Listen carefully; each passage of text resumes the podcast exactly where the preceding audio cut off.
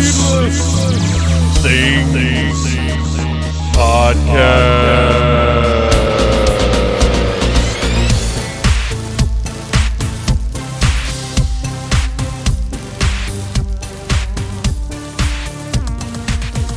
Hey, Phantomaniacs! Welcome to the newest episode of the Needless Things Podcast, where we talk about toys, movies, music, and all manner of pop culture dorkery. I am your host, Dave, and I am recording the intro on Tuesday because I'm going to be very, very busy over the next five days. Uh, I am still keeping an eye out for vaccinations in Georgia as it's a complete mess here. Uh, very difficult to get the appointment set. I'm registered with the government. I'm watching Walgreens and CVS and all the other places. I want to get it done as soon as possible because as soon as your needless commentary team are all vaccinated, we will reunite in person and record whatever the next commentary is, but also we will be recording a very special episode, one of our our favorite and your favorite episodes ever, a new version of that. And I'll leave it to you to think about what that could possibly be. But it is one that demands to be recorded in person. Uh, so this week's episode is one that I would prefer to record in person, but we just aren't there yet. Uh, it is our needless commentary for March, and we watched Teenage Mutant Ninja Turtles 2 The Secret of the Ooze, starring none other than, wait, try and guess who I'm going to say, David Warner. That's right. Uh, we watched the movie and we're going to talk about the movie, and you guys will get to hear that in just a minute. But first, we got a few things that I want to cover. Uh, nothing that I can really properly call news, so I'm not going to give you the little sting that I enjoy so much. Uh, but the first thing I want to throw out there is the toy company Plastic Meatball, who up until last year were kind of under my radar. I really wasn't aware of them, uh, but they put out two, three, maybe four different Joe Bob Briggs action figures. I know there are at least three because I have two of them and I know I missed one. Uh, I have the Halloween version and a red and black version. But anyway, they're great little retro style action figures, very similar to Funko's reaction figures. Very well done, beautiful packaging, nice figures. I like them. Well, they are expanding their branding, so to speak, and producing, in addition to, I mentioned this to you guys uh, probably last October, towards the end of the year, that they had confirmed to me they are doing a Darcy the Mail Girl figure. Uh, but they are also doing other brands. And i'm very very excited because if you listened to our last needless commentary uh, wait was our last one? Oh man. Okay well on a recent needless commentary we mentioned the movie Psycho Goreman, which is deserving of its own needless commentary. It just didn't, timing wise, work out. Uh, so, Psycho Goreman, awesome movie. If you have not watched it yet, you need to watch it. It is an R-rated family film, so it's it's not actually a family film, but it feels that way. It's awesome, and some of the character designs in this movie are just some of the best creatures I've ever seen on screen are some of the most fun. I won't say best. Some of the most fun creatures I've ever seen on screen. They really had a ball with character design. And my first impression watching the movie was, oh my gosh, I have to have action figures of these characters. They're amazing. Well, Plastic Meatball is coming to the rescue or has come to the rescue because up for pre order on their site now, and I don't know how long it'll be there. I don't know if this is a pre-order along the lines of what Super 7 does where they've gotten to the point of prototypes and are waiting for the pre-orders to come in to start production or if they already know how many they're making and the pre-orders are up and that's it uh, i'm not sure. All i know is the joe bob figures sell out pretty quick. So go to plastic meatballs website and see if the psycho goreman figures are still there. Uh, it's the two figures are psycho goreman and oh gosh, I cannot remember the angel character's name right now, but those are the first two in the line. Hopefully, more to come because those other supporting characters are the ones that I really, really want the figures of. Uh, I get why they did the angel first because you need somebody for your Psycho Goreman to fight. You need the other main big character, but boy, do I want some of those other characters, and hopefully they'll get around to them. But the, these look great. They are Uh, while the Joe Bobs are a little more simplistic, they actually remind me a little more of uh, Fisher Price Adventure People. These have a lot of sculpting and a lot of paint, so there's still, I believe, the five points of articulation, but tons and tons of paint and sculpt. Very complex, nice looking figures for for that scale and that style. Uh, so I'm stoked. I'm just happy we're getting Psycho Goreman figures. Uh, speaking of figures, if you go to the Needless Things YouTube channel, and you should, and you should subscribe, and you should tell your friends about it. Uh, this week's reviews, I reviewed the Drizzt Do'Urden and Guinevere uh, set from Hasbro from Forgotten Realms. I loved the Forgotten Realms books when I was in high school. Uh, all those Dungeons and Dragons novels. Uh, was it Raven Ravensloft or Ravenloft? I, I can't remember uh, if there was an S in there or not. Uh, but Dragonlance was the big one for me. That that was the one I really really got invested in. But I was reading all that stuff, and of course Drizzt is one of the probably best known characters to come out of the concept of Dungeons and Dragons, aside from maybe the old animated characters, which, by the way, I'd like figures of those as well, uh, if you could get on that Hasbro. Uh, but anyway, I reviewed Drizzt, and something I wanted to throw out there. Please go watch that review, like, subscribe, share, do the thing. Uh, but something I didn't even realize while I was doing the review the hair pieces are interchangeable. They're two different portraits with the figure uh, one uh, sort of a battle cry, one of them sneering, but you can swap the hair on them, which is awesome. And I did not realize it while I was reviewing the figure. Somebody pointed it out in the comments on YouTube, which, by the way, if you watch one of our videos and you want to leave a comment, please do. I respond to all of them. Uh, even if you're pointing out something that I missed or something that I didn't know or wasn't aware of, uh, you know, I appreciate that as long as you're not being a dick about it. Like, it's cool to have more information because I, I probably never would have figured out the hair thing because it's on there pretty securely. It's not like it just falls off. It's not, uh, it's not like bench press's hat from the GI Joe line, which if you know what I'm talking about, boy, you're deep into the GI Joe. Uh, anyway. So uh, go watch my review of Drizzt in Guinevere, and please enjoy my repeated attempts to pronounce Guinevere. Uh, and then on Wednesday, I and and this to me is tomorrow, but to you guys is two days ago, or perhaps even more. Uh, I did an unboxing of an old GI Joe vehicle, uh, the Star Brigade Cobra Invader, which is something that caught my eye on eBay, and I was able to get one in the box, mint in box, for a very reasonable price, in my opinion and I just thought it would be really fun to open it up on YouTube, and it was. And what I ended up doing was ordering uh, labels from Toy Hacks for the original Ballistic Battle Ball, the Pogo, if you remember, and putting those on the Invader, which is a, a 90s colored repaint of that Pogo uh, because the the stickers that came with the Invader are horrendous, and you'll see them in the video if you watch. Uh, but the original stickers, or, or, the stickers from the original vehicle, actually look really cool on it, and you'll see that in the video as well. Because I like to have fun over there on the Needless Things YouTube channel, so go check it out. Uh, in other video news, I believe you can get either it's either seven days or maybe even a whole month uh, but I believe you can get a free trial of Impact Plus, which is the Impact Wrestling streaming service. And that may seem weird, like Impact Wrestling, they're barely even the third biggest brand. Uh, how do they have a streaming service? It's because they've been around for almost 20 years. Uh, and everything is on that streaming service. It is actually, in my opinion, the best wrestling streaming service because you can go all the way back to the 2002 TNA Wednesday night pay per views and watch the origins. Now I understand Ring of Honor produced, uh, you know, Styles and Joe and a lot of those guys, but for me, uh, I got to know those guys by watching those TNA pay per views. So you can go back and see the early, early, early matches from Samoa Joe and AJ Styles. Great stuff with Jerry Lynn.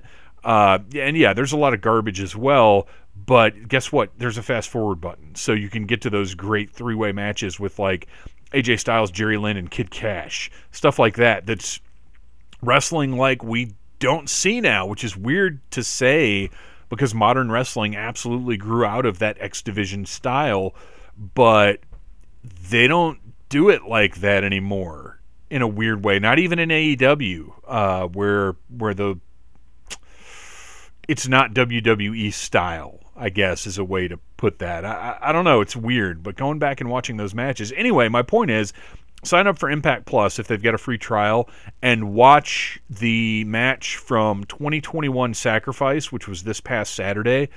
It was a f- free per view that they showed on Impact Plus, which means it was a big event, but you didn't have to pay pay per view dollars for it because, like AEW, Impact still does actual pay per views. Uh, and the main event was Rich Swann versus Moose to unify the Impact and TNA World Championships. Now, Moose, uh, I actually got to work with back when I was doing MCW. He did a couple of the Six Flags shows. Really, really nice guy, and it's been wild watching him over the past eight years since then. Eight or nine years since then. I don't even know. What was that, 2013, I think? Uh, but anyway, uh, watching him become a legit wrestling superstar in that time, and he declared himself the TNA world champion when Tessa Blanchard left Impact Wrestling with the Impact title. Uh, and then Rich Swann came along. Uh, he was in WWE, was one of their most exciting new prospects. I loved the guy. And then there was some kind of kerfuffle. I do not know all the details. I do not know what actually went down. I do know he's not in jail. He was never convicted of anything, and now he's in Impact and is the Impact World Champion. So I'm really happy to see that guy back on his feet, uh, on top of his game.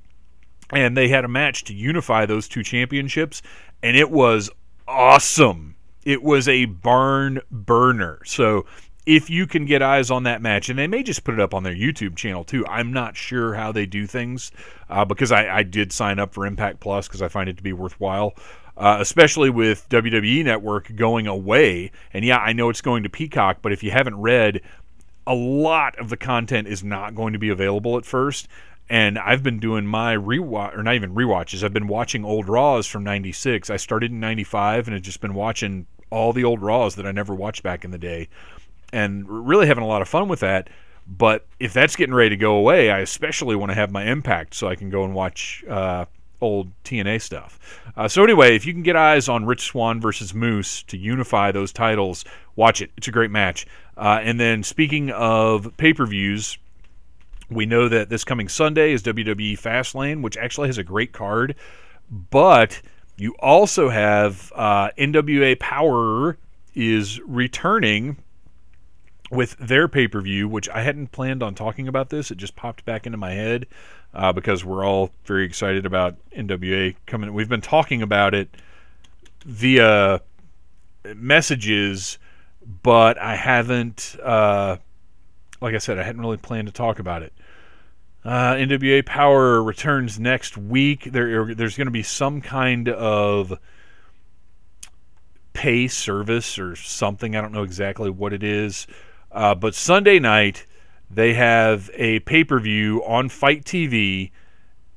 Gosh, why is the title not there? It is Back for the Attack. Sorry about that, guys. Uh, I, I just I, I, feel like I should promote this, but I had not planned to promote it. Uh, so NWA Back for the Attack has uh, it's NWA's return, and if you remember last year around this time, uh, we were all very very invested in NWA Power, the weekly YouTube show. Uh, and unfortunately, just as it was looking like it was really going to take off, the quarantine happened and and ruined everything for them. And now a lot of their stars are gone. James Storm is in Impact. Um, they they uh, Thunder Rosa. Now she will be back. She'll be on this pay per view, uh, fighting Kamille. Uh, but she is basically an AEW talent now. I mean, as I think as soon as her contract with NWA is up, we're going to see her in AEW because my gosh, AEW can't afford to lose her. She's the best female on the roster. Uh, but a lot of their uh, LA Knight, which great name, but he was in NWA. Uh, a lot of NWA's best have moved on because they had no choice. So I'm curious to see what they do with a new roster. Uh, so anyway, just check that out. I think uh, Arian said it's like 20 bucks. It's NWA back for the attack. So Sunday night, if you are not watching WWE stuff, uh, or, or just wait, wait and watch Fastlane because who cares? Nothing. Like I'm not saying it's going to be bad, but nothing is going to happen on Fastlane that you're going to be like, oh my gosh, Twitter ruined this for me. Just stay off Twitter a couple extra hours, watch the NWA pay per view, then watch Fastlane. Uh, so anyway, that's that's going on there, and then finally, the last thing that I wanted to mention is on St. Patrick's Day. Mezco is putting their 112 Collective Destro up for pre-order. Uh, I will absolutely be ordering it. I can't not order it. I host a freaking GI Joe podcast. That's Audible Interlude, a GI Joe podcast available the first Friday of every month wherever you get your podcasts. Uh, and we've got people. Some of you guys aren't even big GI Joe fans and have been checking out Audible Interlude and letting me know how much you enjoy it. So, you know, even if you're not a Joe fan, ch- uh, check it out. See what you think. People have been enjoying it, and I really appreciate uh, hearing that kind of stuff. So feel free to hit me up and let me know. Uh, so there you go. 112 Collective Destro. it, it is going to be, I don't know, our head of research, uh, Ryan Schweck, reports to me that Mezco's plan is to release four G.I. Joe 112 figures a year if they do that, that will be a record for them. I don't know if they even release four DC figures a year. I'm just kidding. I know that they do. Uh, but still, that'll be pretty big. And I don't know that I buy that because what I've been telling people is like, don't freak out. At most, we'll get two new Joes a year from Mezco. It's not going to kill your wallet. But four a year is, is kind of a different level at this price point. So I'm gonna have to do some real thinking. But this first one, I've got to get it. I've got to review it. I have to know. You know, I got to know. So there you go. That's all I've got for the intro this week. Now it is time to sit back, uh, grab yourself some pizza and a responsible beverage. And and I'm back on my healthy kick now, so no pizza for me. Maybe just a, some nice vegetables that I'll I'll put in a circle on my plate and pretend it's a delicious pizza. Uh, oh, here's a question for you guys. Uh, feel free to respond to Phantom Troublemaker on Twitter or the Needless Things Podcast Facebook group. This is a dumb question. So I got a bottle of V8 Greens, I think it's called. It's a it's a vegetable juice that has some fruit in it, so it doesn't taste like garbage. And it's pretty good, but not so good that I think it's bad for me. Is this stuff is is this is this good for you? I realize I could look this up on the internet, but why would I do that when I could ask you knowledgeable folks? So anyway, there you go. Grab pour yourself a glass of V8 greens, arrange some vegetables in a pleasing pizza-like shape on a plate, and enjoy your needless commentary team discussing the secret of the ooze.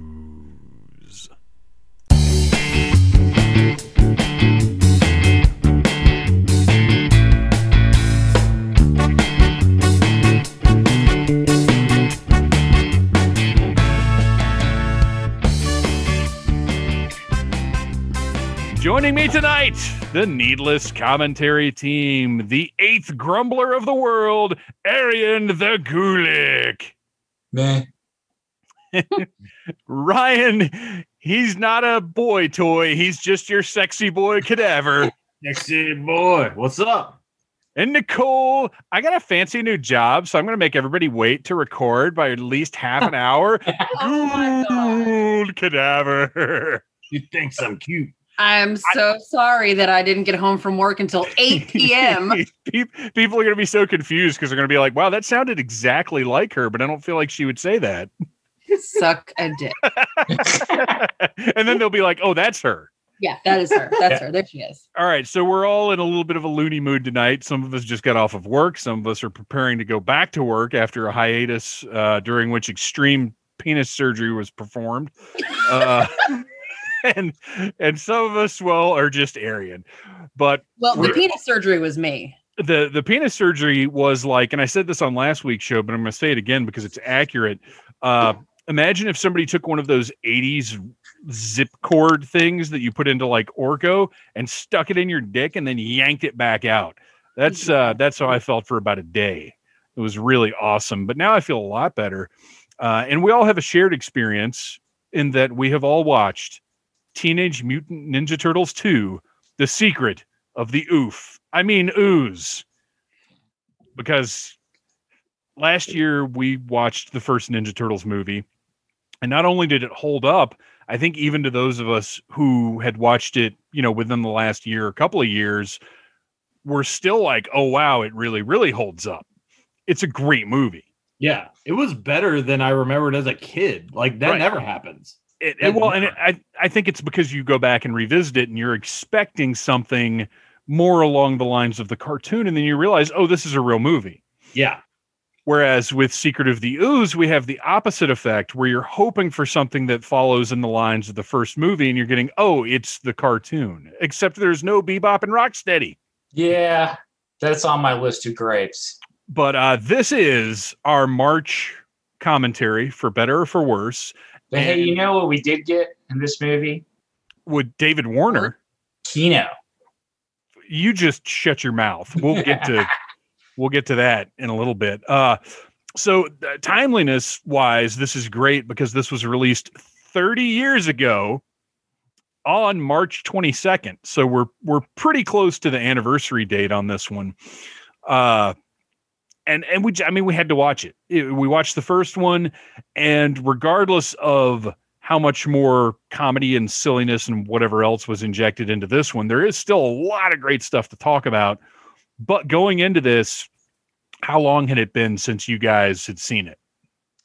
Probably since I saw it in the theaters as a kid, honestly. yeah. Like, it's been a long ass fucking time.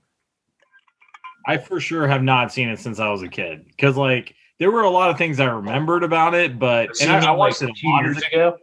Yeah. I, there was a lot of things that I remembered about it, and I was like, "Oh yeah, this I remember this." Like when I was rewatching it today, but I definitely have not watched it since. I mean, maybe thirteen or fourteen was the last time I watched this. Oh wow. I have never seen it. Oh, I'm Damn, sorry. really? Yeah, I was like 15 when this movie came out. I had discovered boys. you know how you get boys to like you? Like the same dumb shit they do. That's exactly You right. You know how you have get boys to like you? Just be female, have tiny boobies, and be like 15 or 16. I mean, Or big boobies is good too, but I had uh, tiny boobies at the time. fair. Well, we, are, we we're- are simple creatures. we're already going in places I never imagined we'd go tonight. But uh, so I I watched this one last year after we watched the first movie, and it was pretty fresh in my mind how different it is. And basically, what happened is the first movie, as we discussed, and I recommend everybody go back and listen to that commentary. Uh, the first movie was really more aligned with the comic book sensibilities because the cartoon and the toy line as it was being filmed hadn't really hit their hardest yet. So they were kind of just letting these live action movie people do their thing. But then for this movie, after the success of all of the other branches of the franchise, uh, there a more of a firm hand was taken as well. We need to make this reflect what the kids are seeing on TV. We need to put in the silly humor and the sound effects during the fights and the really, really overly exaggerated body pantomiming during the fights. Yeah. It almost, oh my gosh, it almost, and, and apparently, a ninja. for a studio directive, they could barely use their weapons. So, like, you Yeah. notice right. most of the right. fight scenes, like, They're, just fighting with doing- like salamis and stuff. yeah. Yo-yos, salamis, neckties. Like, Yeah. like Donatello uses his bow staff to like like boost off and kick people with, but he didn't actually Like- usually hit people with it. Which again is reflective of what you were seeing in the cartoon. Sure. What's the difference morally between beating the shit out of somebody with like a random object or beating the shit out of something somebody that's like actually identified as a weapon? I mean, I feel like Weapons? children are more likely to beat the shit out of somebody with a, an object in the room. Or, or with their fists or feet Yes, which or shells, as the case may be. Quite a bit in the movie. Well, but that's that's just symptomatic of of well, not just the United. I was going to say the United States, but in in England, things were so poorly received that they couldn't even call them Ninja Turtles. They were the Teenage Mutant Hero Turtles. You couldn't even you couldn't even say ninja because that I had also- such a violent connotation. I also read that in England they were uh, they had to take out the salami scene, like because it's something offensive about beating someone with sausage. I don't know. But they took that out. Well, so we we have a lot to discover about the the adolescent bumbershoot reptile children today. Uh, I saw this in the theater because I was huge into Ninja Turtles in 1991. Uh, despite being, let's see, was I 15 years old at the time? So I, I, myself was the same age as the Turtles. I felt like I could relate to their uh, their plight and their life stories. I was not raised, you know, by a rat in the sewers, but other than that, the teenage thing was just on point. Uh, so uh, when I said we were going to watch this, you guys really didn't have an idea of just how different it was going to be from the first one. I'm guessing. No, no I actually rem- I remember it being the cooler one. Like as a kid, I was like, "Oh, that's the kick-ass one with like the crazy monsters and like it's like a super shredder." Like I thought that that was like the darker one. Like at, in my mind, I was wrong, very wrong. But like as a kid, I was like that. That one's like really badass. But yeah, it's it's it's different. But I think it shows that they did their job because here's the thing as we go through and talk about this movie one thing that i noticed as i was making all my notes is that it's well done it's uh now there's some sets that are almost a little doctor who looking but the way that it's shot the timing the editing everything like it doesn't feel like a it cheap shitty along. movie it moves yeah. along really quick. pacing is great um i mean it's it is well done for what it is. They accomplished their goal. So I mean, from a from the perspective of somebody who wanted a more serious Ninja Turtles movie, sure, it's not exactly what you want, but from the perspective of somebody from a kid who wants a fun movie about turtles beating up other mutants, oh yeah, they nailed it. I fucking love this movie as a kid. Like I, re- I specifically remember making my dad watch this one a million times, and then we went to the theater to see Turtles in Time, and he was pissed. now, see, now I'm curious to go back and watch that one again because I didn't like it, but it features the return of Casey Jones. Yeah. Um, and it has, if I'm remembering correctly, the tone, even though they're time traveling, is a little more serious than this one was. Yeah. Uh, so I'm I'm curious to go back and watch that again because that one I have not watched in a long time because I hated it back in the day. Yeah. It, I remember even as a kid, I was like, this is kind of bad. So I kind of feel like it's not going to age well, but I don't know. I well, and I think part of it though is that it's not what you want. Like we didn't. Yeah. None of us wanted the turtles to go back to feudal Japan. Like that was not an idea that anybody was like. the The only impetus for that to possibly sound appealing was that one Leonardo samurai figure that was so awesome. That one, I had that one. Yeah, that figure was awesome, but yeah. I don't need a whole movie based on one cool figure like that. No. Uh, so this was directed by Michael Pressman, who surprised me. Uh, he's directed a ton of stuff for television, but he also directed Doctor Detroit and some kind of hero starring Richard Pryor. Uh, so he, he had a background in film. It's not like they just yanked some journeyman director and threw him in front of these turtles. Like it was somebody who had had some experience. Uh, and beyond that, uh, returning, we have John Dupree, John Duprez. I've never said it out loud. Now I don't know how to say it.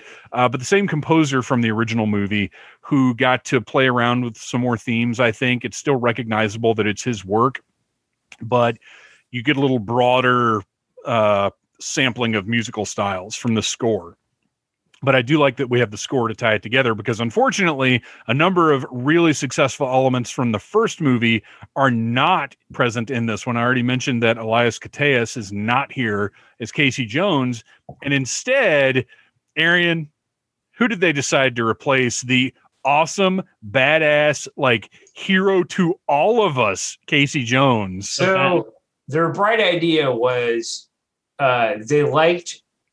Uh, Ernie Reyes Jr. was the fight. He, he wore the Donatello suit in the first one, if I remember right. correctly. And they liked him so much, they decided to put him in the second movie as a uh, precocious pizza delivery boy named Keno, who also moonlights as a martial artist vigilante type. Uh, and uh, it, it's like if you've ever watched The Simpsons and they introduced Poochie to Itchy and Scratchy, it's like introducing Poochie to Itchy and Scratchy. Except Poochie is a really bad actor. Yeah, like they, they just didn't need to go here and do that. Well, and what's so what stinks is I like Ernie Reyes Jr. He has had some good parts. Uh, he started acting in 1985, so he'd been around for a little while at this point. But up to that point, he had been kind of the kid in the film. So this was asking him to take a step that I think he wasn't ready for. Uh, and granted, Keno's not in the movie as much as you think he is. It's just No. way too much of him. Yeah. it's just whenever he's in it, it's awful. Yes, that is accurate. Uh, Yeah, but he uh, he, he's gone on to do other great things, and and at the time he was kind of the hot up and coming martial arts star, which sounds really weird to say in 2021, but in the late 80s, early 90s, the title of hot up and coming martial arts star, was a big deal. I remember that. Right. Yeah. Every- right? Like that was- everybody wanted to like be the next Bruce Lee.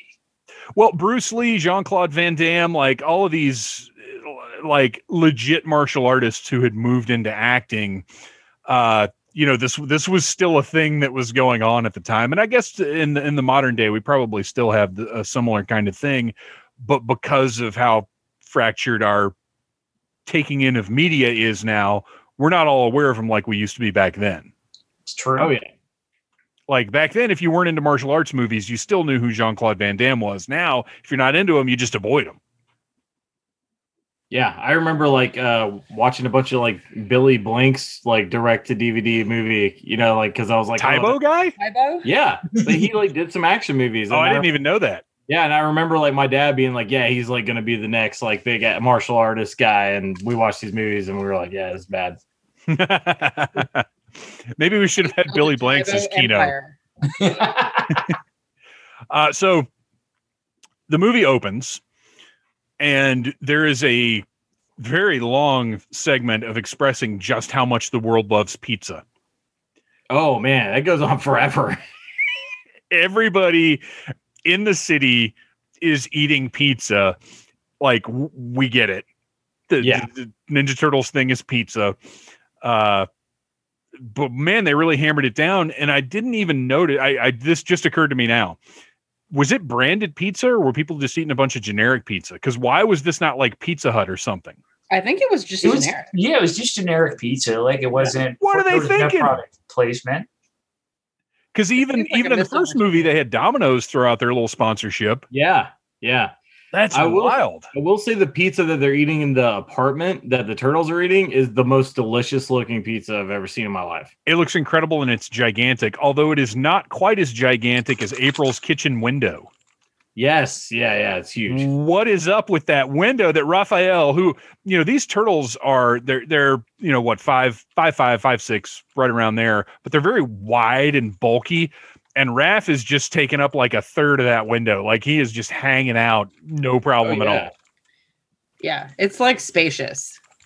He's also much less. Uh, we got to talk about the turtles themselves. Uh, most of them carry over from the first movie, but we did lose Corey Feldman as Donatello, who was very, very noticeably replaced by Adam Carl, who did not get his Donatello voice down until like the end of the movie, Yeah. which is bizarre because it's voiceover.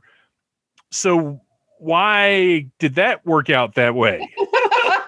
Yes, that's true. well, yeah. also like for like the first thirty minutes of the movie, like Don like Donatello really only participates by saying like one word and it's like complete non sequiturs. Like Yeah, he's he's almost a savant of some kind. Yeah. Like he's just dumb. I don't know. I don't know what they're trying to do with him. You know what they're trying to do with him is cover up the fact that he's not Corey Feldman. Probably Yeah, I think you're right. Yeah. Uh, Yeah. But w- immediately we see uh, the suits in action. We get the. I actually love the opening sequence, even though they are clearly avoiding the use of weapons. Uh, the big opening fight sequence is a lot of fun. It it does happen, to, even though we get our belabored pizza segment. We do kind of get right into it. Uh, and the turtle suits, the animatronics, and the motion of the suits is much better than it was in the first movie Yeah, Yeah, the suits look yeah. great. but I don't. Uh, uh, maybe okay. Better is not the right word. Much more expressive. but I don't know that it's better because, like, when the turtles speak, it's almost like grotesquely exaggerated. like Yeah. their mouths almost move too much this time. Yeah. I It's mean, I like- could see that. They were Because very with- stiff in the first one. With puppetry, part of the magic of puppetry is your mind sort of making up the difference between what the puppet is capable of and what you expect out of a living being. In the first movie, it works because they're just expressive and have just enough motion to achieve speech and and sentiment and whatever else. But then in this one, they're almost taking it too far, where there's almost like an uncanny valley of it overcompensating for what your mind is making up for. It's it's almost too much, but it's it's still by the end of the movie, you're used to the new expressiveness and it's fine. But they're also clearly telling the suit performers, like, go big, Very go real big. yeah. Bigger. And and all the foot soldiers and everything. I mean, everyone's going big. The foot soldiers are like putties in this one. Yeah, yes. It that's is a perfect example. ridiculous. Like the scene where they're in, which by the way, in the lab. so we have well, the lab is bad because if if you have a group of foot soldiers, they're all they're almost like video game characters. Oh yeah. yeah. They're just constantly in motion. Yeah. Uh, but it's the the place I noticed it the most was I don't know how you capture uh characters with bladed weapons in a net, but they did. and they're ever so slowly creaking that net over to this ridiculous assemblage of pointy things that Shredder has put together. This this evil ninja mastermind who almost conquered New York, and now his great big scheme is he's stuck a couple of like pitchforks into a, a freaking pallet, and that's his big murder machine. Uh, come on. But anyway, Also, there. That But- cage that he makes is Oh like my gosh! all of the junk that they Oh make is God. insane. It's it's ridiculous. He's like, remove the bar. And I'm like, just Push that- There's I mean- no drama here. there was like cardboard randomly, glue Seamus and holding it. Cesaro show up and say, "We are the bar." I wish. Well, uh, she- Seamus does show up. It just takes him a few more movies. Yeah, that's true. Um, And also the the bird mutant thing looks just like a Skeksis with The turtle, you mean? Okay, yeah, it's a turtle, but it there's a looks turtle and a wolf. Yeah, yeah, they're definitely not a freaking bebop and a rocksteady. no. Play them. They're also not a bird. Yeah, I don't know where the fuck that came from. Because it looks I- like Skeksis from the Dark Crystal. I wish Ace Duck had been in this movie. That would be awesome. That would have been awesome.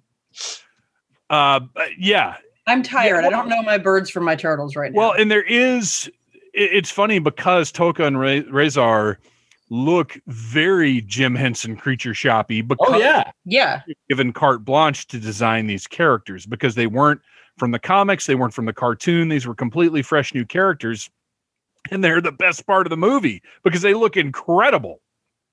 And by the way, wh- if- why? What was the choice to make not use Bebop and Rocksteady? Because they're clearly They wanted to. They wanted to not use. They wanted to make it tonally like the cartoon, but not use actual stuff from the cartoon. here here's my theory they're they're arian's 100% right but also they didn't want to be saddled with the characterizations of bebop and rocksteady because that's not the story here the the the important part of the That's story with fair. tokka and rahzar is that david warner has intentionally made them mentally inefficient let's say Yeah. so even though in the cartoon, yeah, Bebop and Rocksteady are idiots, but they needed them to be a step more than that. So they didn't want to have to deal with those characterizations. And two, it was the opportunity to create two more characters to sell toys of. for toys. Yeah. Yes, absolutely. And I think that that's really like on the nose. Yeah. And speaking of toys, if you're a toy collector and you didn't get NECA's Tokka and Rahzar figures, you're out of your mind because they're the best figures that came out last year from Yeah, anything. Also, the Tokka- Super Shredder. Tokka has articulated eyebrows and an articulated nose. it's crazy. Uh, but anyway, So t- to go back to the beginning, we get the big fight scene that happens in the weird underground mall, which I guess they have those in New York. I don't know. Well, we've got them in Atlanta. What am I talking about? Yeah. We We do. literally have an underground mall here in Atlanta. So They I guess just- that's not that crazy. Yeah. Uh, as we're getting into it, as this movie is beginning, are you guys? How long is it taking you guys to notice differences, or or, or to feel like, oh, this is a different kind of movie? I mean, Uh, pretty much from the because- opening. Yeah, pretty much immediately because we just watched the first one, like what four or five months ago. Wasn't that long? I think it was like July, maybe. feels. I don't know. It feels more recent than that, but It's because it's so good. Your brain embraced it and and held holds it close to this Yeah. day. but yeah, it, like pretty much immediately, like be, because Keno's like the first thing we focus on, and he's he's totally different than like he's played for laughs or tried to play for laughs like Right. more than anything in the first one, and I would I would argue it's not work, but yeah, No, it do- it doesn't work. He's not because in the first one we had a teenage character who actually had like emotions and an arc and a story and kind of made you care about what was going on with him. And that was Danny. right. And then, you know, we've been comparing Keno to Casey Jones, but we also have the comparison of like in this universe, a realistic teenager existed who you had some sympathy for and who wasn't clown shoes. And this is just a different movie. And that's fine. It's not Yeah. really fine because Keno's so bad, but No, Keno's awful, and I kept forgetting his name. So like me and Nicole were talking about it before the podcast, and I was like, "Yeah, you know the guy Bongo? I hate, I hate him." Or or Jimbo? What, what's his name? Jimbo. Keto, Bongo, Bingo, Jimbo. call call him Keto. in in the interest of being nice, I feel like we do have to mention Ernie Reyes Jr.'s greatest role uh, was in the Rock and Seann William Scott masterpiece Ah, the um, rundown. Rundown, where he plays uh, some kind of weird capoeira tribal fighter guy and beats the shit out of both of them. Yeah. You want some lightning? You want some thunder? we need to do that movie at some point. I love that movie. You? Christopher The- Walken. That's the Tooth Fairy speech, right? The, the Easter Bunny? Easter Bunny. It, to know, was it Tooth Fairy? I don't know. I, I feel like it was Tooth Fairy, but I don't I know. It's it's Tooth Christopher Fairy. Walken, so it doesn't matter. They're Like, probably the either same. way, it's incredible. Can we get Christopher Walken and Gary Busey in a nin- uh, Ninja Turtles movie? Oh my god. I would like pay money to make that happen. I want them to play Tokka Tokum Rahzar. but under very light makeup, like Yeah. literally just like a Like- nose and a wig. yeah, just like some light prosthetics. so we get uh we get the big fight. The guys go back to April's apartment, which by the way, we have also lost our April O'Neil. Um Yes. Yeah, she's not like, and I read like, uh, like as I usually do, I went over the trivia section on IMDb for this movie, it's a valuable resource. and they like they said that the studio, and they said Eastman and Laird liked her better because she was more true to their like vision of April O'Neil. Which, if that's true, their vision sucked because Yeah, they're Yeah. wrong. O- OG April from the first movie is like superior in every way. Yeah. Like, Pa- Paige Turco is fine, but following in the footsteps that she did, she just can't. She she doesn't have the chops. no. She just doesn't. Like the first April O'Neil was kind of a badass. Like I Yeah. mean, like this one, like is she's just kind of there to move some certain story beats along and be like uh potential uh you know drag on the turtles is like a Yeah, to Thing tell be- them to clean up after themselves. Well, and again, Judith Hoag's April had some depth and had you know an arc throughout the movie, so you you cared about that character. Whereas uh, Paige Turco's April is is kind of just this template for their gal pal. I Yeah. would argue that nobody in this movie really has an arc or make you care about them. I think David Warner is the star of this movie. Okay. I think his TGRI professor has an arc because at the beginning you He's see that he's kind of trying to be responsible. He gets kidnapped by Shredder and forced to create these new mutants, and you're like, wow, he's just straight up working with the bad guys. And then when the turtles rescue him and he works with the turtles, we find out he was undermining like- Shredder he's all like, along. oh yeah, I made them dumb on purpose. yes. and he helps him make this retro mutagen, which, by the way, it irritates me to no end. And I understand some marketing thing to call it ooze, but the turtle's particular brand of slime is mutagen. It was it, it always has been, and when they they threw this ooze out there, and I understand retro mutagen ooze was the full Yeah. uh, title of the the toy stuff, but like to drop out mutagen and then use it in dialogue in the movie annoys all me. I'm like, and this may be like why I have like a overall negative reaction to this movie. Uh, subconsciously, when I hear ooze related to a movie marketed towards like a younger age group, due to the traumatic events of a couple of years ago, when Rad Ranger forced us to watch Power Rangers Secret of Ooze. Ivan Ivan. I, I or yeah, Ivan Ooze. I, uh, I I immediately go back to that, and it's just negative connotations all the way around. Now, th- but this predated the Power Rangers movie, right? By like a yes, few years. oh yeah, by like like four or five years probably. Which, never mind. We're not going to get into that. But No, uh, we should, we should just close that yeah, let's close that book and move on. box. Um, yeah, so, that's a fucking atrocious movie. That was before I joined the team, so I, I missed out on that You're one. lucky. you you should be very thankful because that's a piece of shit. Yeah. Um, so we we get the story again, and then we move out to the dump, which is the foggiest, steamiest dump. now, granted, I haven't. I haven't. Isolate that audio.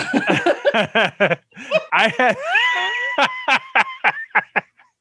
Sorry.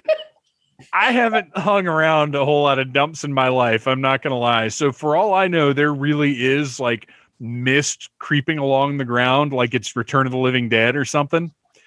But did you guys see that? Like when they start zooming in, there's just steam Oh yeah. flowing over all the trash bags and stuff. And then we get Shredder's hand. I was under the impression that a couple of months had passed since Shredder got seemed that way. smushed. Like like, maybe like maybe that like they should have said like had like a flashback caption or something. Four weeks later, I don't know, but it just seemed No, it's been a while. Like they're living at April O'Neil's. They're kind of yeah. It just feels like it's been a That's- while. that's what I thought. But then we go to the dump and Shredder's hand pops up. And you're like, wait a minute, how long has he been camped Just- out under these trash bags? Just chilling. Uh, and then we get the Foot Clan is conveniently relocated to the very same dump. It worked out And- really nice for everyone. Yeah, Yeah. right. Tatsu uh, is in the process of declaring himself to be in charge, which again, how much time has passed that Tatsu, who's clearly the second in command of the Foot Clan, but waits. I, I we we seem to have a period of time between these two movies, somewhere between 15 minutes and about four months. I don't, I don't know which it is. but uh, that all could be equally as accurate. it's somewhere in there. Uh, so Tatsu has waited however long he's waited to declare himself the leader of the foot. And just as he's doing so to his like four remaining foot soldiers, uh, Shredder shows up and we get this amazing read of one of the foot soldiers. Look at his face. now we don't see his face because the assumption is this is a children's movie and we don't want to show whatever kind of grotesque mangling has occurred to the shredder's previously lightly scarred face but then within 10 minutes we get a pretty clear look at his face he's got his mask on but you see his face pretty well and there's like two new scars yeah, like there's nothing. Like it's so minor. and this guy's reaction was like borderline vomit Yeah, yeah. But we do get Shredder's much more purple costume and his much more badass shredders because he's sitting there actually uh putting the the serrated edges on his helmet, which is awesome. And NECA needs to do a figure of that hundred percent. But uh so Shredder shows up, takes control, and we're basically back to square one, which for me It's also a different actor for Shredder, right? yeah, they they replaced uh oh gosh, James Saito, I think was the original actor's name. Francois something or other. I thought Francois was uh Tatsu. Maybe not. Was he? Let's get down to the uh Francois Chau. Oh, is the shredder in this one? Yeah, yeah. Yeah. And James Saito was the one in the first one. Uh and then Then, of course- Toshishiro Obata was Tatsu. Making his debut as Super Shredder is uh, Big, Big Big. Daddy Cool. Kevin, Kevin Nash, which in 1991 was like right at the the start of Diesel, I believe. It might Yeah. even predate Diesel. It might actually. Now that I'm thinking about, well, he certainly filmed it before he was Diesel. yeah. And it's funny because you know, retroactively, not really going back and looking at history, WWF history until recently, I had always assumed it was during his Diesel run, but it's it's not. Uh, but yeah, Kevin Nash is Super Shredder. Uh, you- I mean, you can't tell, but I bought an extra NECA Su- Super Shredder figure to get Kevin Nash to sign whenever the world opens back up and I can meet Kevin Nash again. That's awesome. Uh, I doubt I'm the That first person looks that'll do it. badass. Oh, it's inc- it's absolutely incredible. And then there's a new version that's like this like almost metallic black and gray. Uh, it's based on something. It was like a mail-in premium or something that Playmates did back when the movie came out. So it's not from the movie or anything, but it looks incredible. I don't see me getting it, but it's still cool. Nice. Uh, so anyway, Foot Clan's back together. Uh, they they want to kill the turtles, and it's rather than doing anything with the Krangs or any of the other villain Triceratons, any of the other villains that at that point I would have loved to see. It's the Foot Clan all over again. Yeah, I mean, yeah, it's it's it's literally like the bad guy y'all fight y'all fought so hard to kill is back. Even though didn't he fall in like a compactor? He fell in a trash truck, and Casey Jones Casey Jones turned it on and murdered him. Yeah. Uh, and we'll get to there's more murder later on that that I want to discuss with you guys.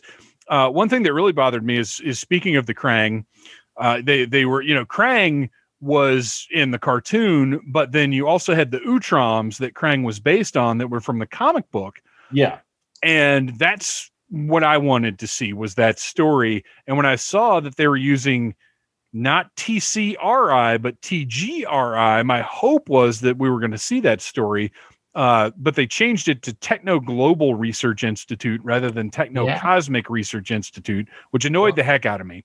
like ori- I think like the first it might not even have been like the first script, but like the first treatments of the movie, like the first pitches originally had that. Like Yeah, I think they were going to have an Utrom being the source of the ooze. Yeah, I think that was an early concept that they had. Well, I think I read that the They doctor was an because- alien. They, they cut it Oh, because really? the world wasn't Yeah. I read that one instance of the script before it got made. Obviously, he was actually going to be an alien in disguise as a human. See, and that would have been great because that was the concept is the Utroms, which if you if you go back and you watch the 2007 Ninja Turtles cartoon, which is my personal favorite version of the Ninja Turtles, uh, they do this. They have the Utroms in the humanoid exoskeletons, and I would have loved for David Warner's stomach to open up and for him to have a Krang in there. Like that would have been great. Yeah, that would have been awesome. Um, here's something that occurred to me though, and this actually happened. You mentioned the the scene in the laboratory where the turtles are trying to get the last canister of ooze because our our responsible doctor David Warner is disposing of all of this mutagen. Uh, there's one canister left. The turtles go to get it. The Foot Clan goes to get it. There's a big fight. Something that occurred to me as I was watching the Foot Soldiers do their Mortal Kombat, like waiting to fight dance.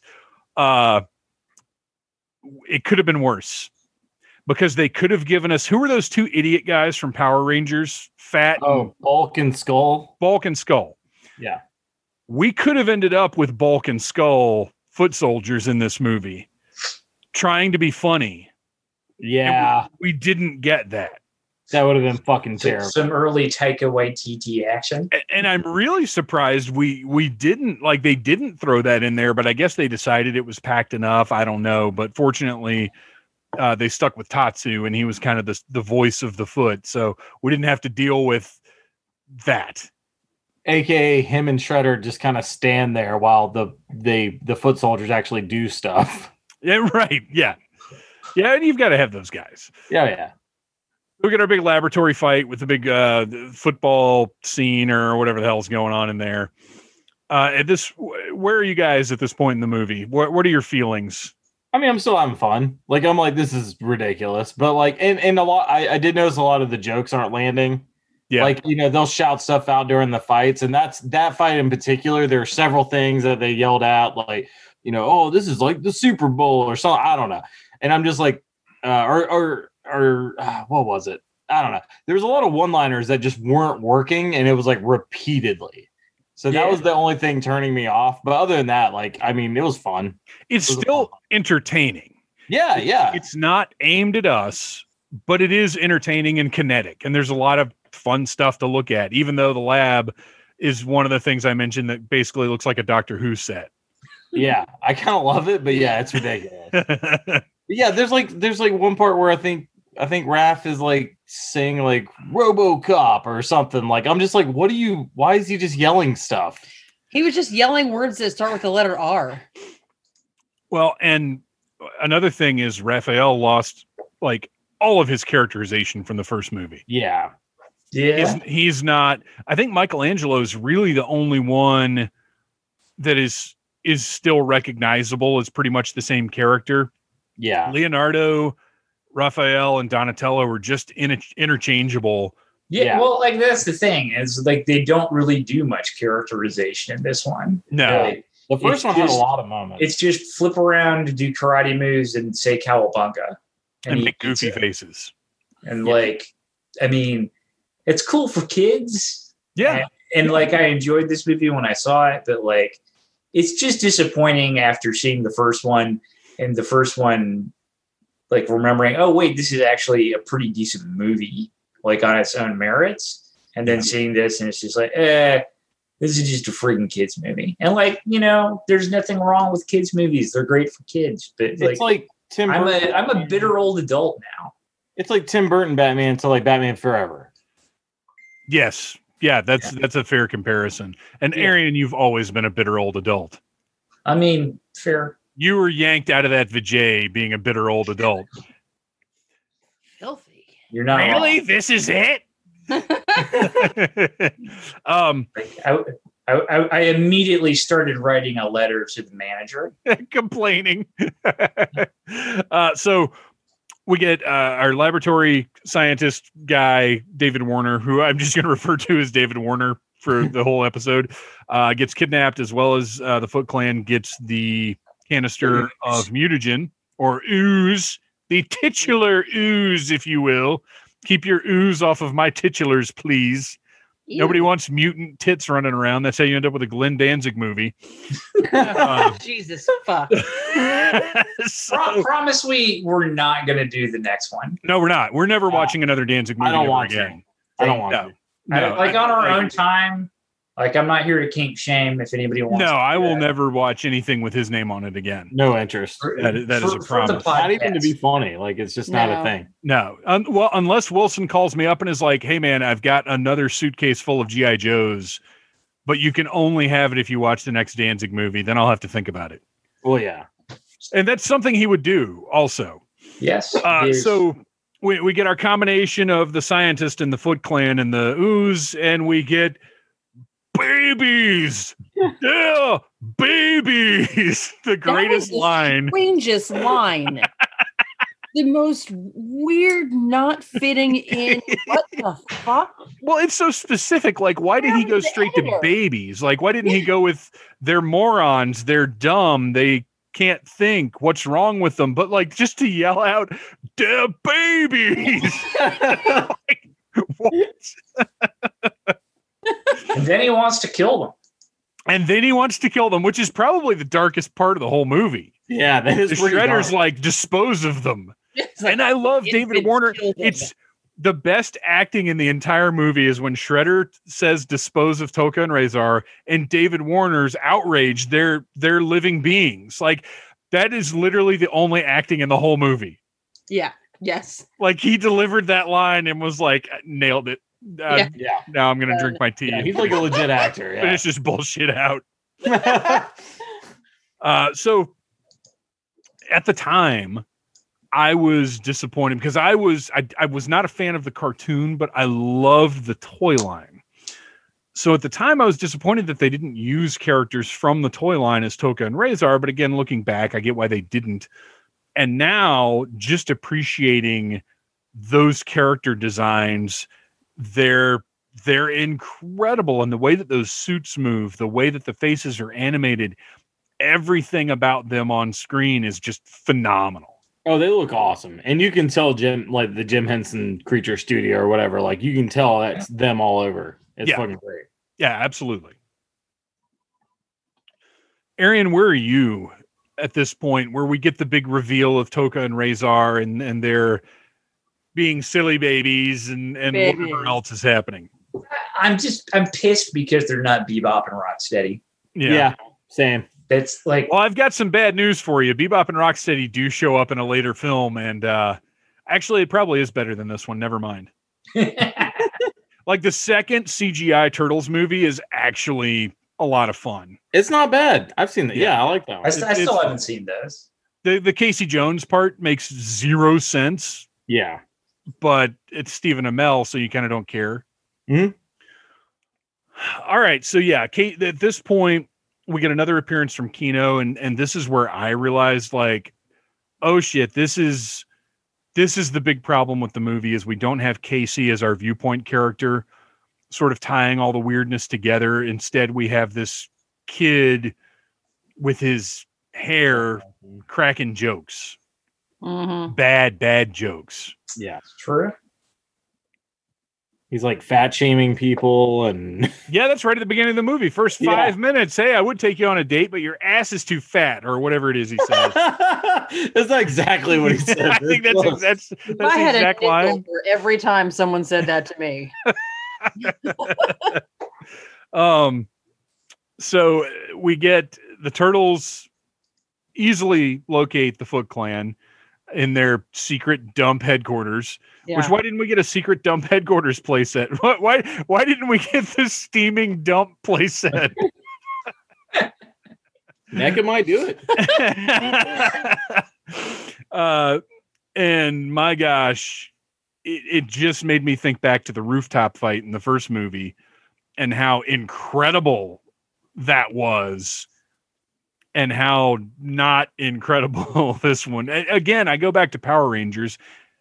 When did Power Rangers hit in the US? It was before this movie, right? No, I feel like it was like a year, maybe two after this, because this was 91. No, I, Power Rangers was 90. I'm going to say 90.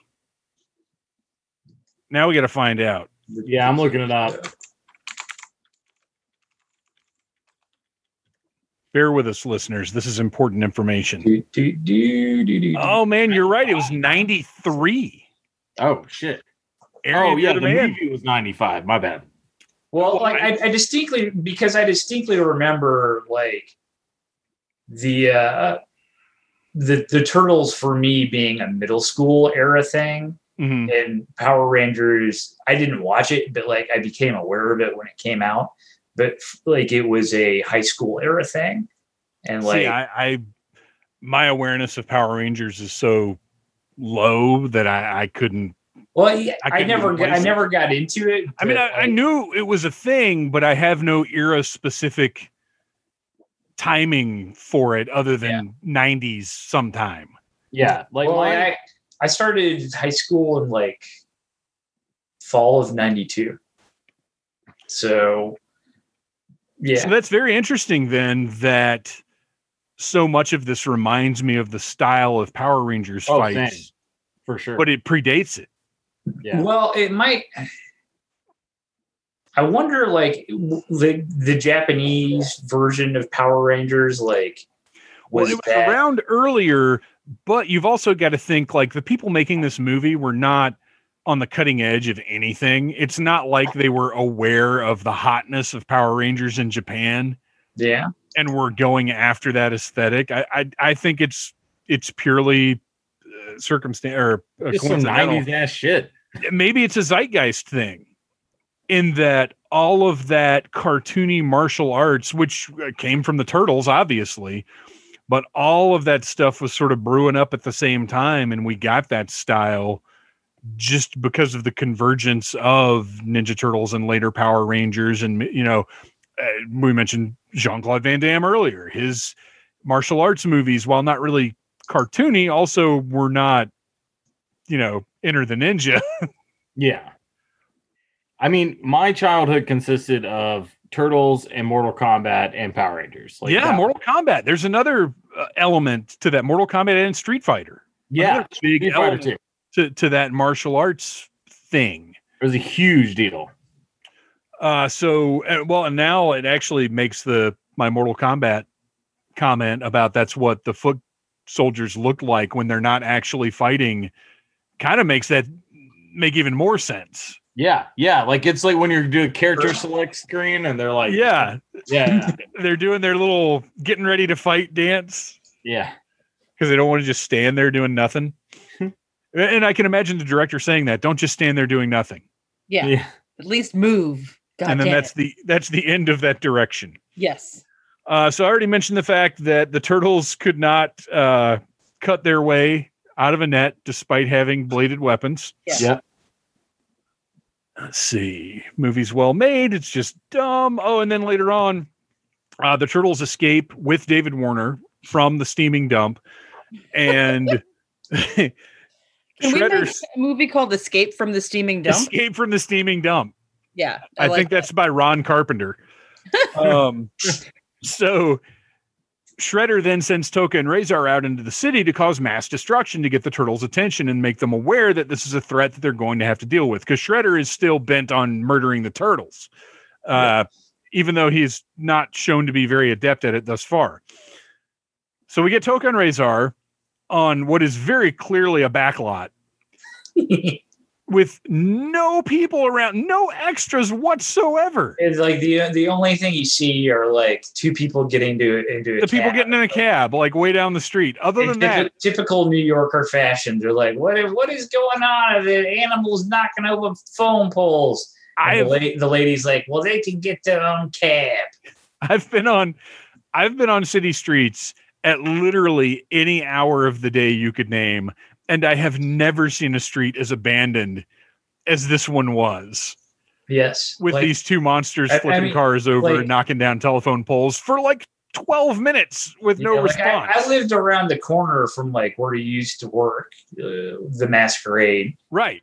Like I lived around the corner from that from like 2001 to 2007, and like at the end of the street, there was always.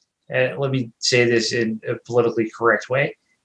An urban outdoorsman uh, yes, milling around at all times. they're always out there. yeah, like you, you know, like ranting about fucking like space lasers in their brains, 5G towers, uh, trying to score some crack. And we did not have five G back then. Yeah. But an, an entertaining anecdote about Arian's abode at the time one of the rooms, you could set a pool ball beside one of the walls and it would roll into the center of the room. Yes, the floors were concave, which was a It was scary for a for a big fellow like me. It was a little it was like a like an 85 ish year old building. Well, like, speaking we of the masquerade, anybody who may have been and and I know local stories get local listeners, but whatever. Uh, if you've been in the ma- the old masquerade and you've been upstairs and been to a show where the floor starts moving up and Oh, down, like it it's the first few times it's it makes you a little nervous because it moves way more than you think a floor should move. This Arian's floor was curved in such a way that I genuinely felt like I was just going to fall through it to the point where I would not walk into the center of the room. I would edge my way around the sides. And if you think that's bad, like I think you only came over like one or two times, but like try like just hanging out in that living room being like shit hammered drunk. Oh, I could. uh, There's no way. There's no way. I could not have spent significant amounts of time in there. I would. I would have lost my shit. okay. the rent was cheap. Yeah. I- Yeah. I, I hope they were paying you. Uh, so we have our abandoned city. Uh, we do have one returning character that they should have used a lot more instead of because they they had a new uh, April's boss was a new character who wasn't nearly as good. Uh, they should have used Chief Stearns more. Because they had the same actor come back to play the police chief. Yeah, I feel like the. I feel like the only reason they got him was because they only needed him for one scene, though. And you're probably right, but I, I would like, have. like this movie came out like less than a year after the first one came out in theaters. Yeah. Yeah. It was a real quick turnaround. Well, so, and that's like, another thing is is probably part of the reason they they couldn't get some people back was they were probably booked because they had no idea they might be doing a sequel to this goofy puppet turtle movie they'd made last year. right. Uh, so we get the big turtle plan of freeze or nitrogen freezing the retro mutagen and putting it in donuts. Not not a bad idea because these creatures does seem like they'll eat anything. And we go back to the steaming dump and get the really really goofy scene of the turtles fighting about getting Tokka and Rahzar to eat the donuts rather than just and I get it. They're doing comedy bits. They're saying we've got to do the ceremonial pre-fight donuts. I it's to a little kid. I guess maybe that's funny. Whatever. I want to know because they each eat a donut, and then Rahzar crushes one of the donuts, sees the cube. How the fuck does he know what it is? What do you What Yeah, do don't you know. mean?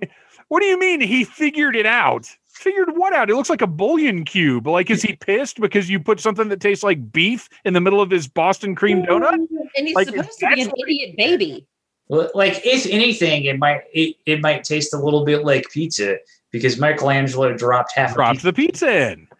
Yeah, that so that was uh, whatever. It's fine. We get a we get another fight with uh to, and I will say that it's it's bizarre to me because typically when you look at a movie like this and you see a bunch of ninjas and you see two guys in giant clunky monster suits, your assumption is, well, the giant clunky monster suits are going to stomp around and roar and whatever and not do a lot of interacting and we're going to get the ninjas are going to do all the fighting like that there's there's a, a a method to that sort of thing normally. In this case, I feel like Tokka and Rahzar had way more interesting fights than the ninjas did. Yo, yeah, totally. Like they actually, the turtles interacted with him. At, at one point, he picks Donatello up by his shell and throws him. Like they, it's not, you know, kung fu fighting per se, but the most interesting fights we get are built around what the turtle suits can do and what the Tokka and Rahzar suits can do. Although there, there is one part during that fight where they all like are like fighting through like a door frame and they're all like crammed together and I'm like so this is like six people in like rubber suits just bouncing into each other against like, two walls. Like and they weren't doing anything. They were just Oh, it's into it's where they're running through after uh Rahzar throws, I think it's Raphael through that wall. yeah. and you yeah. see it's the nightclub is on the other side of the wall. Yes, and then, then And they go running through, and you're totally right. They're not even paying attention to each other. They're literally just like bouncing through that entrance. You're, yeah, That, I- I, that's, when, noticed. that's when we get our uh, culturally significant celebrity We're cameo. we're getting there. We're getting there. Don't don't get ahead. Let's not blow the main event Yeah. this early. I mean, we already talked about Kevin Nash. So, well, yeah, he is not the main event of this movie, my No. friend. Even though he did, he did get the action figure first. Um, so I really enjoyed the way that they were able to use Tokka and Rahzar. I liked. Uh, this was the one stupid joke that landed for me because I think it's kind of a universal thing. And it also fits like I could see it happening in any iteration of the Ninja Turtles when Tokka jumps down the manhole, the gigantic manhole, which I guess all of the manholes in New York are huge because they have to accommodate mutant turtles. Uh, Yeah. Tokka They had down to increase their size in the 80s because of all the mutants. turtles, alligators, Jason Voorhees, all Yeah, kinds of things were citywide running around. It was pretty intense. Uh, so Tokka gets stuck, and Michelangelo stops and goes back to tickle his feet. That's pretty funny. Like, yeah, like Uh, uh, legit. yeah. That's that's a bit that I think works no matter what kind of turtles you're dealing with. I like that. Uh, although that was that was way back earlier. That wasn't in this portion at all. That was the original steaming dump fight, which felt like it took place like eight minutes before this one, but I guess it was more like three hours. I don't know. so now, Arian. It was like 20 minutes. Arian, will you please explain to us after they bust through this fence where this movie takes us. Oh yeah. A Takes very us to cool place indeed. a magical place in the early 90s where we get to meet uh, culturally significant and culturally appropriating celebrity Vanilla Ice As himself, as himself, who, uh, upon witnessing the uh, the turtles fighting the the other mutants, begins to rap and encourage them by saying, "Go ninja, go ninja, He go." writes a whole song. I want you to. No, he doesn't. He doesn't write. Yes, yes, he freestyles this whole thing. Because you guys know what a freestyle genius Vanilla Ice Absolutely. is known for being. If if there's anything he's known for, it's his originality Yes, and his creativity. a lyricist. And not only does he make up ninja rap, an entire song off the top of his head, he makes up a dance to go along with it, and his vanilla ice dancers dance along right with him. Yeah. It's incredible. It's the greatest thing I've ever that's, that's the I don't know. He It- does he does a lot it- of you know, once the once the turtles busted through, Ice and his crew had to stop, and then they collaborated. And now they want you to all listen. it's true. Go ninja, go ninja, go. and when this movie it's it's funny the uh the rise of vanilla ice because this movie was shot when he was at the peak of his popularity and it was released as he was on the downturn because cool cool as ice which was kind of the nail in his coffin his his own movie which i've Oh, never yeah. seen it I have. It's fucking wild. I watched it a few years ago, kind of as I- a joke. It's bad. I haven't seen it. I want to see it just because I want to experience. It is fun bad. well that's what i'm saying is i think we're probably gonna have to get around to that one at some point I'm in. it's I not. don't- It's not like Danzig level. Like it is enjoyable. nothing is danzig level It's true. This is true. the- not even the steaming dump is danzig level you know, Danzig aspires to be a steaming dump. yeah yeah Wow, so Or worse. harsh words. So uh yeah, I'm gonna I still like isolate that one and put it up on YouTube. Uh so I hope that NECA is doing a Vanilla Ice figure. I don't see how they wouldn't. And Vanilla Ice seems like a guy that would play along. Like I cannot imagine him being like, "Nah, yo, it wouldn't be cool for you to do an action figure of me." Like I feel like he'd You'd jump. be all like, over so I'm gonna get paid, right? Look, they're making a figure of Danny. yeah. So He's like, don't fuck with my legacy. Do Right, you know right, who I right. am? I'm All I want- Ice. Here's what I want. I want that Vanilla Ice figure to have soft goods clothes so they can be the baggy, light material that flows as he dances. Uh, matter of fact, if they could make it dance, that would be really the the here's here's what you do, NECA. This is for free. You can have this one for free. Uh, you make this Vanilla Ice figure. It's got very light, soft goods clothing, and the joints are loose, like one of those. Ooh, you know those uh Christmas ornaments that you pull the string between yeah, your you pull them to get tight. Yeah. It do that. Yeah, It's a vanilla ice figure. No, And that's how it dances. Because that's kind of how he dances. It that's is. genius. That's NECA, you can have that for free. I'm sure Okay. they're like we're, they're taking notes right now. I think I bet Randy's just listening to this on the edge of his seat. Uh, and, if he is, Randy, we love you. You are the best. Uh, except for Brian. Brian Flynn from Super7 is kind of my hero, but Randy Falk is a close second. Uh, all right, so 15 year old me watching this movie. Uh, with with all of the shenanigans, all of the turtles, all of the mutants, all of the vanilla, all of the ice, I will tell you right now that I know 15 year old me was 100% focused on Vanilla Ice's guitar player and the thigh highs and the short skirt. That Yeah. is all I cared about in that scene back in the day. Of course, now I'm older and more mature, so I didn't even notice. uh, and then what happens to bring down the tone? We get a great fight scene. We get uh, the turtles. Okay, so we have this whole thing where the turtles won't use their weapons. We don't want violence in this movie, right? Violence is bad. Even though Shredder has talked about nothing but murdering the turtles, even though he dangled them above his pointy pallet full of things. Uh, Even though he talked about murdering babies. yes, kill the babies. Babies. The line there, I don't fuck those babies, just kill them. I think he said in the movie. Um, Direct quote. so why do we even need this retro mutagen? Because here's how did the Ninja Turtles defeat Tokka and Rahzar. They take fire extinguishers, jam them down their throats, and activate them. That would kill anything.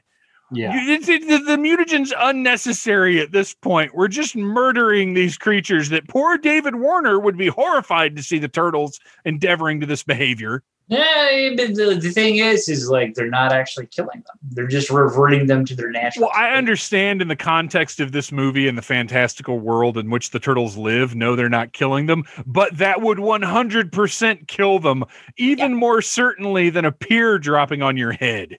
Yeah. Yes. 100%. So, anyway, that was my little point about that. Uh, also, that Ninja Rap seems to have zero bass. Yeah. Yeah, there's none. What's up with that? Oh, oh, the. It was it was performed by a white person. I will find out. Well, yeah, but dude, dude, come on, go back to Ice Ice Baby, Cruising My 5.0. Like, there's head. That's Miami bass, basically. There seems to be none in this, but I do have the soundtrack on the way from Waxwork Records, and it includes Ninja Rap. So Nice. I'll let you guys know in a follow up episode well, I would how much hope so. Bass is I do remember, I remember thinking that song was a lot stronger when I was a kid. And listening to it today, I was like, this is not good. I wonder if the mix. Did you guys watch it on HBO Max? uh, yes. Yes. Yeah. I And- wonder if the mix is just really shitty because I I, I think throughout the movie things weren't really hitting all that hard. Yeah, I agree. Like the the song didn't hit hard at all, and then No. like the, the part when it went to the crowd chanting and then it went back to the music, you would think that would hit really hard, and it doesn't. Yeah, yeah. Weird. Yeah. It's almost like the disparity in sound. It never mind. I'm gonna be nice. Uh, so we get Kevin Nash as Super Shredder, uh, who immediately commits suicide by dropping a pier on himself. And the turtles, who are turtles, let's remember they're turtles. I realize it's there in the name Teenage Mutant Ninja Turtles, but I feel like we need a reminder that our protagonists are turtles. Save themselves by jumping in the water, right? Turtles in the water makes sense. And then for some reason, after jumping in the water, the turtles come out and are like, oh, oh, oh, oh, water. Swimming is hard. Oh, so dangerous to jump in the water when you're a turtle. They're like struggling, like they just got their asses beat when literally all they did was jump in the water. Yeah. Didn't that remind y'all of like a like a boss battle kind of thing when you're trying to like get the, you know like Spider Man when you're trying to get Rhino to run into the pillars to knock Yeah, down yeah. the? Except the totally turtles that. did nothing. Yeah, exa- They didn't exactly. even No. they didn't even have to trick him in any way. no. He just starts beating the shit out of the pier, He just gets large and has a temper tantrum and dies. which I can relate to that. Well, he, he did use like that. Like, did uh, Doctor What's His Nets? Did he only treat like the sample of the the mutagenic ooze they used on Tokka and Rahzar with with the dumb juice? yeah, I think so because thing? this well this was from the original canister though. Yeah, from the So I- original supply that hadn't been tampered with. I- I well, guess- no, but you're right because it was the same canister that. Oh my gosh! Did you just hit on a plot point that they totally glossed over? I mean it's possible. I have my mo- I have my moments. Wow! Oh, I love this. I'm latching onto this now. That's exactly that's got to be it. So he didn't he didn't just tamper with the dose that he gave to Tokka and Rahzar. He actually tampered with what was in the canister. So it just ma- basically It made made, Shredder, Shredder- An angry idiot, and that's why he killed himself. I never thought of that, but that actually makes a lot of sense. I don't know pretty that I believe the movie thought of that either. But no, fortunately for us, we've got something But the movie doesn't have. it, It- does it make makes- the climax a lot more climactic. Yes. Thanks. Oh, yeah. Thanks So- to the eighth grumbler of the world. Went up with that theory. funny story like so like you know nicole had watched part of uh part of the movie like a large part of it and we were like when she got home you know i was like quick we have 30 minutes you need to see the end of it and we were watching it, and then like I kind of was like jumping around, and I kind of jumped past the pier part, and she's like, "Wait, how did they how did they kill Shredder?" And I was like, "No, it's fine." Just- yeah, I was like, he just like knocks the pier over on on himself, and she's like, "What?" And I rewind it. Yeah, I was play it, mad. I was like, no, let me see like how they win this fight. and I rewound. How And did they trick him? And then the pier fell out. I was like, oh, you weren't fucking. I was like, that was it. Happened? Yeah. All that And then, happened. and then like there like the credits, and that was the end of the movie. I- Somebody Well, got there's a little wrap up, but somebody got paid to write that. yeah. yeah, that's a thing. That I mean, I don't know why, because it's like you know the first you know Shredder, Splinter and Shredder fighting on the rooftop, and him falling in the trash compactor is so much more badass. I don't know. And we kind of glossed over Splinter's presence in this one. Once again, voiced by Kevin Clash, uh, puppet. It looks like the Still same puppet. great. Yeah, it, it, well, it still looks fantastic. Same robe and everything. And I, I wonder if maybe he didn't get the same attention that some of the rest of them did because he's just not in the movie as much. We we basically get two scenes of him showing up and making the turtles go, "Oh shit, it's Splinter," and then he saves them. That's how they escape from the net. Yeah, Cannot be cut by any blade. Is he shoots an arrow at it and then leaves. yeah, yeah. That's it. And he's and, and they also they're like kind of hinting that he's training Keno. Like maybe like I almost wonder if that'll be like I don't know. At the end of the movie, when Keno uh, Keno shows up at the club, of course, to ruin all the fun we were having. Yeah, Uh, and he's sitting there with Splinter back at the Turtles headquarters, which we totally glossed over their new headquarters, but that's because it really doesn't Oh, matter. Oh, it's It looks actually cool, beautiful. though. Yeah. Yeah, it's awesome. Like I wanted to live there when I was a kid, yeah. but it, it's eh, it, it doesn't matter. There's, They they, just don't didn't make a anything play with set of it. Yeah, it just looks cool. Um, so Keno is is hanging out with Splinter while the final battle is going on. He's like, "We should be out there helping the guys." Like he has any kind of ownership to call them the guys, like he's Yeah. part of their club or something. Uh, we also glossed over the fact that he like secretly joined the Foot Clan and the whole scene with Raphael, but I didn't make any notes about that, so whatever. Well, we also glossed over the fact that Splinter just immediately tells him everything about the turtles just because he was there. He's like the Alfred of these movies. Yeah, yes, Yeah. exactly. so uh yeah and that was that was another kind of actually that was the only good thing that happened with Keno is when he was trying to join the foot clan and raphael was doing all the stuff for him Yeah. um but then at the end he's talking to splinter he's like we should be out there helping the guys he's like well i'm i'm gonna go you can't stop me and in my head i'm like this rat murdered a ninja master four Yeah. four months to 15 minutes ago what do you mean he can't stop you? He could 100% stop you. Yeah. Yeah. Based on the logic of this movie, he could stop you. Yes. Even if he just picked up his bow and arrow, Yeah. Arrow to the knee, Keno's done. And my gosh, this would have turned that movie around in a big way. It would have been great. No more bongo. what if he just put an arrow right through his neck? Bye bye Keno. End of it. No violence until that point. so as as much fun as we made of this movie, as much as we said things uh, at its expense, it is a fun movie, and I do think it was successful at doing what the filmmakers intended for it to do. Uh, didn't get great critical reviews, but that's not what it was going for. It was made to further the franchise and to sell toys. Uh, at the end of the day, I think it's fun. I appreciate it for hanging on to what it did hang on to, which was the the Jim Henson craftsmanship. Uh, oh, I guess that's about it. Um, what about you guys? What, what's the impression that you're left with? I mean, like it's it's a movie for kids that was not really for me. And I feel like I would be less I don't even know if I'm disappointed with it. I would feel I probably wouldn't feel as dissatisfied with it if I hadn't recently watched the first one and enjoyed it. Yeah, I think there's a good chance that if you had watched this one and maybe hadn't seen the first one in like 10 years or so, you wouldn't quite realize the the tonal disparity. Like you might th- remember the first one as being a little bit goofier than it was. So it wouldn't seem quite as off. Yeah, I felt really similar to the way Arian felt. Um, especially being that like the first time I watched this, I was an adult, so I don't have any like good nostalgic shit about this movie.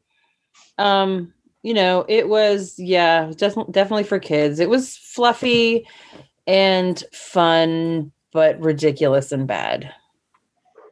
You know, I mean, it was it was a fun movie. I mean, it doesn't like make me like angry hate it, but you know, I probably won't watch it again unless we do something.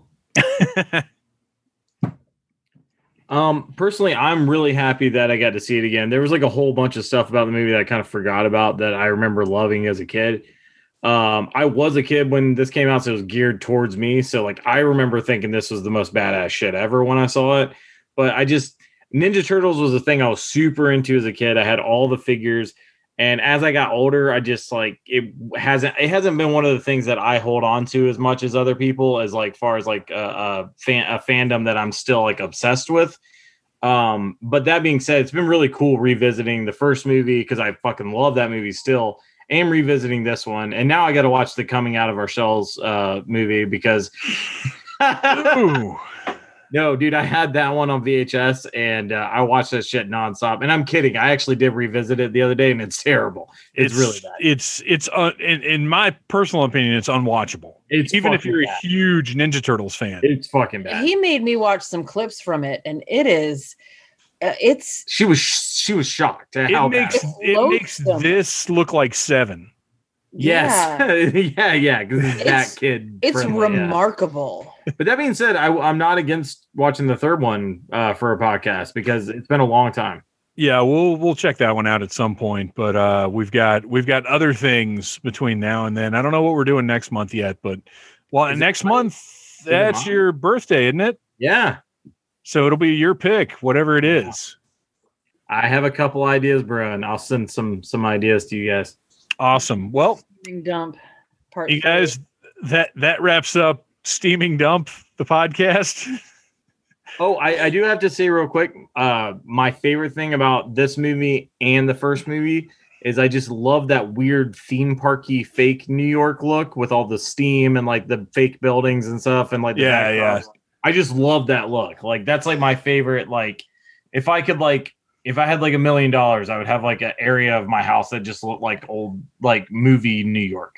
I've I've thought about that before. Uh, of it, what it would take for me to build like a mini backlot in my backyard Yeah, with exactly. like a little. It would be like a four section thing, and there would be like Old West, New York, like Planet of the Apes, and something else. Just a little small area. Like, how much would that really take? it would be awesome. More Yeah. than I have because I'm lazy and have no time for anything. But somebody should do that.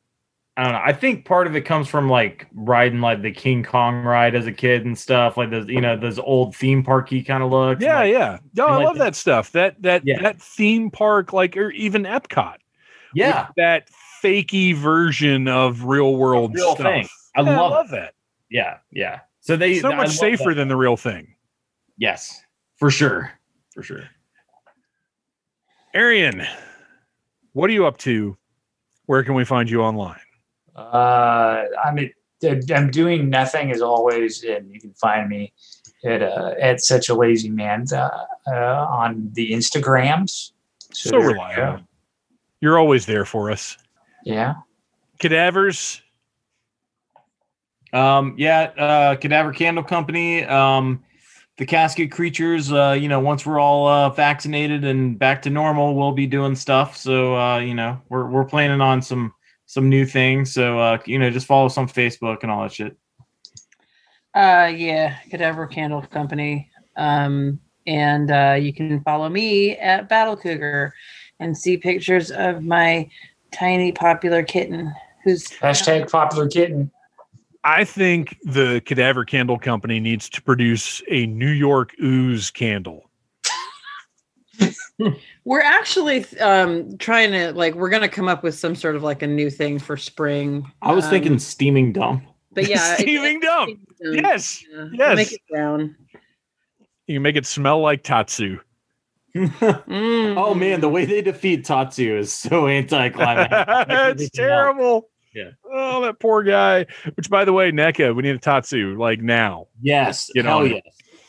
All right, you guys, thanks for sitting down and talking turtles. And we will be back next month to discuss another legendary piece of cinematic history. On the one hand, I feel like maybe we were a little hard on Teenage Mutant Ninja Turtles 2 The Secret of the Ooze, but on the other hand, it's really not very good. Uh, the parts that are good are good, the parts that are not good are almost unwatchable. And we'll find out at some point in the future how well the third one holds up or doesn't. Uh, thank you for listening to the Needless Things podcast week after week. Please uh, share, review, help us expand our numbers because I think I've done everything that I can to try and get the word out about this show over the past decade. I guess I haven't been doing this for a decade. 2013, maybe. There it is again. There's the 2013 again. Uh, anyway, eight to 10 years, somewhere in that range. Although Needless Things has been around since 2009, believe it or not. Uh, I will be guest starring on the Earth Station Who podcast. I believe it will be out by the time this episode airs because I think they've got a faster turnaround than I do because I record Monday, put it out on Friday. Uh, I think they record. I think they release it as they're recording it. To be honest, uh, that's that's how efficient Mike Faber is. But uh, I will be on the newest episode of Earth Station Who to discuss Colony in Space, a third Doctor story. It's a six-parter. So it, it took a little bit of my time to get through, but fortunately, as I mentioned, I, I was off work for a little while and had some downtime. Uh, a couple of days of real downtime, let me tell you. This should be the last week I mention that, though, because everything's back to normal, back on track health wise. I'm feeling good, I'm feeling strong, I'm ready to get vaccinated and get back out in the world. I love you guys. You have been listening to a Needless Things podcast. You can follow Needless Things on Facebook, Twitter, Instagram, and at needlessthingspodcast.com. Love you. Mean it. Uh huh.